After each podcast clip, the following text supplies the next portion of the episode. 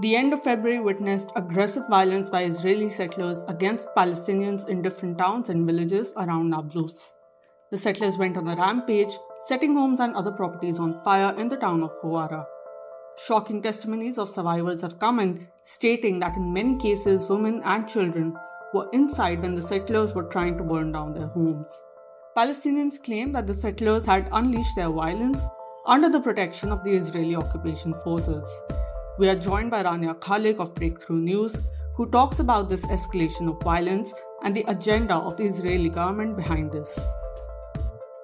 So, recently, the situation in Palestine has become increasingly bloody, um, especially with the new right wing government under the premiership of Benjamin Netanyahu that includes open fascists uh, who are constantly not only inciting against Palestinians, but uh, have a, a very ultra Zionist messianic agenda. They want to take all of Palestine. They're open proponents of wiping out entire towns and, and, and ethnic cleansing and really the idea of greater Israel. Um, and it's the it's the religious right that is taking over uh, the government in Israel. And these people are extremely dangerous. I mean, this, it's the same agenda of Zionism, but more vicious and more messianic than before. And so, what you see, particularly in the West Bank, is an escalation of violence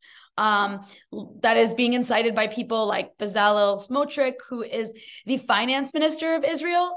Um, and I'll get to him in a moment. But in, in recent weeks, you've had raids um, that have really been ongoing every few weeks, every few days. Sometimes there's Israeli raids in Palestinian villages uh, in the West Bank uh, that lead to killings um, all the time. I mean, in late February, you had a raid in Nablus that led to the killing of 11 Palestinians, including a child and three men who were over the age of 60. Uh, and dozen more, dozens of more people were injured, and it was by live fire during that raid.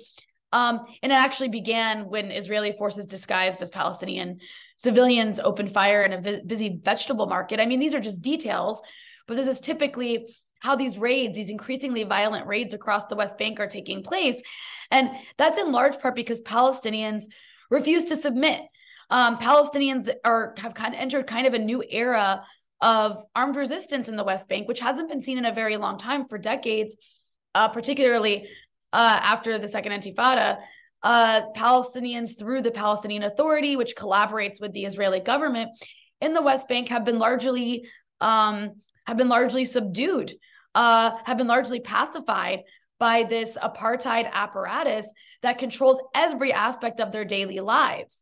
Um, and in that time, there of course has been a lot of nonviolent resistance, but for the most part, there haven't hasn't been much armed resistance for the West Bank. And in that time period, what you've seen is increasing Israeli encroachment through illegal settlements taking over more land, building walls, putting Palestinians in tiny and tinier Bantustans, if you will. Um, and so at some point, you know, you can only do so much to people before they push back. So you have seen Palestinian groups, there's particularly a group called the Lion's Den that has been hitting back, that has been going on, you know, organizing attacks across the West Bank, sometimes even in Jerusalem. Um, and so in response to that Nablus raid, you had an attack uh, on two Israeli settler, uh, on Israeli settlers in Nablus uh, that led to the killing of two Israeli settlers. I think one of them was also American. Um, and so what you have going on here is a tit for tat. You have indigenous Palestinians uh, resisting against Israeli apartheid, Israeli occupation, and then of course Israeli occupation forces as well as settlers uh, who are taking it into their own hands um, are going on like revenge rampages. And so after the killing of those two settlers in response to the raid on Nablus, you had this Israeli rampage of settlers. Uh, some people were calling it a pogrom across this Palestinian village called Hawara in the West Bank in Nablus, um, where these Israeli settlers just they went on like a, a, a violent spree. They burned cars, they burned homes, they attacked villagers, including with like live fire. They even shot a Palestinian man dead. Um, and while this was happening, and then its aftermath, you had the finance minister that I mentioned before, who, by the way, is an open fascist. He proudly calls himself a fascist. Bezalel Smotrich, he went on TV um, and advocated for wiping out the village of Hawara. He said the village of Hawara needs to be wiped out. I'm quoting him. I think that the state of Israel needs to do that, not, God forbid, private individuals. So his only uh, opposition to what was taking place in Hawara was that it wasn't the official Israeli state doing it, it was settlers. And of course, you really can't view Israeli settlers as different than the state because they are weapons of the state. The state is a settler colony, it's a settler country. Um, and the settlers are on the front lines of pushing colonial settler, uh, colonial colonial settlerism against Palestinians and stealing their land. Um, and it's also important to mention that Bezalel Smotrich was basically crowned the governor of the West Bank in recent weeks um, in a, a move that legal experts say constitutes basically like annexation of the occupied territory. And that agreement was signed by Israel's defense minister, uh, which transferred governmental powers in the West Bank to Smotrich, basically extending Israeli sovereignty beyond the Green Line as far as Israel sees it. So this man who made this genocidal call um, just days after hordes of Israeli settlers protected by the Israeli army attacked this occupied West Bank village, again, burning Palestinian homes, burning Palestinian cars, ransacking their business, shooting at least one Palestinian dead. He has been crowned the governor of the West Bank and he has actual powers there. And so the question becomes when you have fanatics like this that are in positions of power in the Israeli government, um, where are Israel's backers? They're either silent or whitewashing it after this genocidal call, after this Israeli pogrom in the West Bank, and one of many, by the way, that have been taking place every couple weeks. It's something new. Um, and again, I want to emphasize like this is not necessarily unique. This is what Zionism is, right? Like these kinds of things are what historically Zionism has done across Palestine. It's just now you have fanatics in the government who want to take it further and really just conquer the entire West Bank officially. Um, as opposed to pretending that there's any sort of two-state solution to move towards. But the but but you know, Israel is armed to the teeth by the United States of America, by the European Union. And so where are these countries? They're they're either silent or issuing really mediocre statements um, you know, just condemning violence on both sides.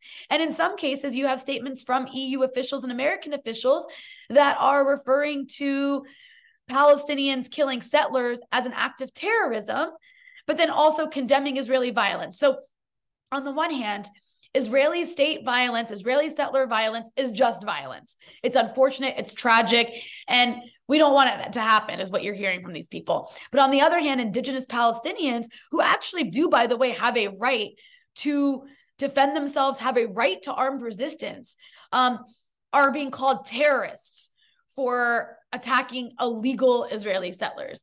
So when you do get a statement, if you do, from the EU or the US, that's what you're hearing. But other than that, they're just kind of sitting by, sitting on their hands as the Israeli government is taken over by these absolute like fanatics who want to they're openly saying they want to wipe out Palestinian towns.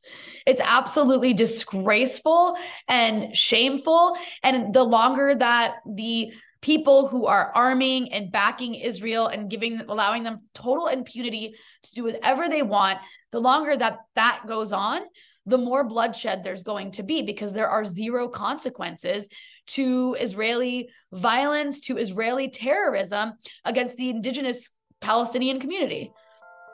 The issue of Israeli settler violence has been raised at multiple international forums in recent times. On February 28, a special closed door meeting of the UN Security Council was held calling for immediate de escalation of the situation in the occupied West Bank. This was the third such meeting since Prime Minister Benjamin Netanyahu's ultra right wing government came to power in Israel in November last year. Just before that, on February 26th, Jordan hosted a meeting between Israeli officials and the Palestinian Authority in which both parties agreed to find ways to reduce violence in the occupied territories including a temporary halt on the building of new settlements. Why then do we see no real change on the ground? You know, these summits, these these attempts to to mediate negotiations between the Palestinian Authority and the Israelis, like what the United States tried to do in Jordan recently. Um, it's all symbolic. It doesn't mean anything. Um, you know, the Israelis say will say, you know, during that summit in Jordan, the Israelis said that they would pause settlement construction for four months. But then, right after that, Netanyahu told the Israeli public there will be no settlement freezing. It's all just words. Even with the Palestinian Authority, I mean, the Palestinian Authority is an arm of the occupation. It is this client regime that was put together and armed by the United States and trained to act as an arm of Israel's occupation to do security coordination with Israel so they can police their own people for the Israelis. And they, you know, there was this UN Security Council resolution or this UN resolution to condemn settlements that was then under pressure from the United States. Um, that was then uh, withdrawn by the Palestinian Authority um, after the U.S., you know, after the Biden administration pushed for these negotiations, but there were, I mean, nothing happened. Nothing's changed. Settlements are going to continue. The Israelis are saying so. There's no like actual, there's nothing, there's, it's all surface level rhetoric. There's no like actual mechanism in place to make sure anyone abides by anything. Um, so at the end of the day, the apartheid system continues moving forward. Even the Palestinian Authority, every once in a while, after you know Israeli raids or Israeli settlers go on a rampage, will say we're pausing security coordination with Israel, but they never actually do it. Um, it's all just words to try to pacify people, and Palestinians recognize that. I mean, this this shallow, meaningless rhetoric of two states of negotiations has been going on for what three decades now or more. At this point, Palestinians recognize it's all a farce. And so the Palestinian Authority can go on you know, pushing the idea, oh, we're going to pause security coordination. The Israelis can say publicly all they want that they're going to pause, you know, settlement settlement construction, and the Americans can continue to promote the idea, this fake idea that there's anything such as a two-state solution that they're moving towards.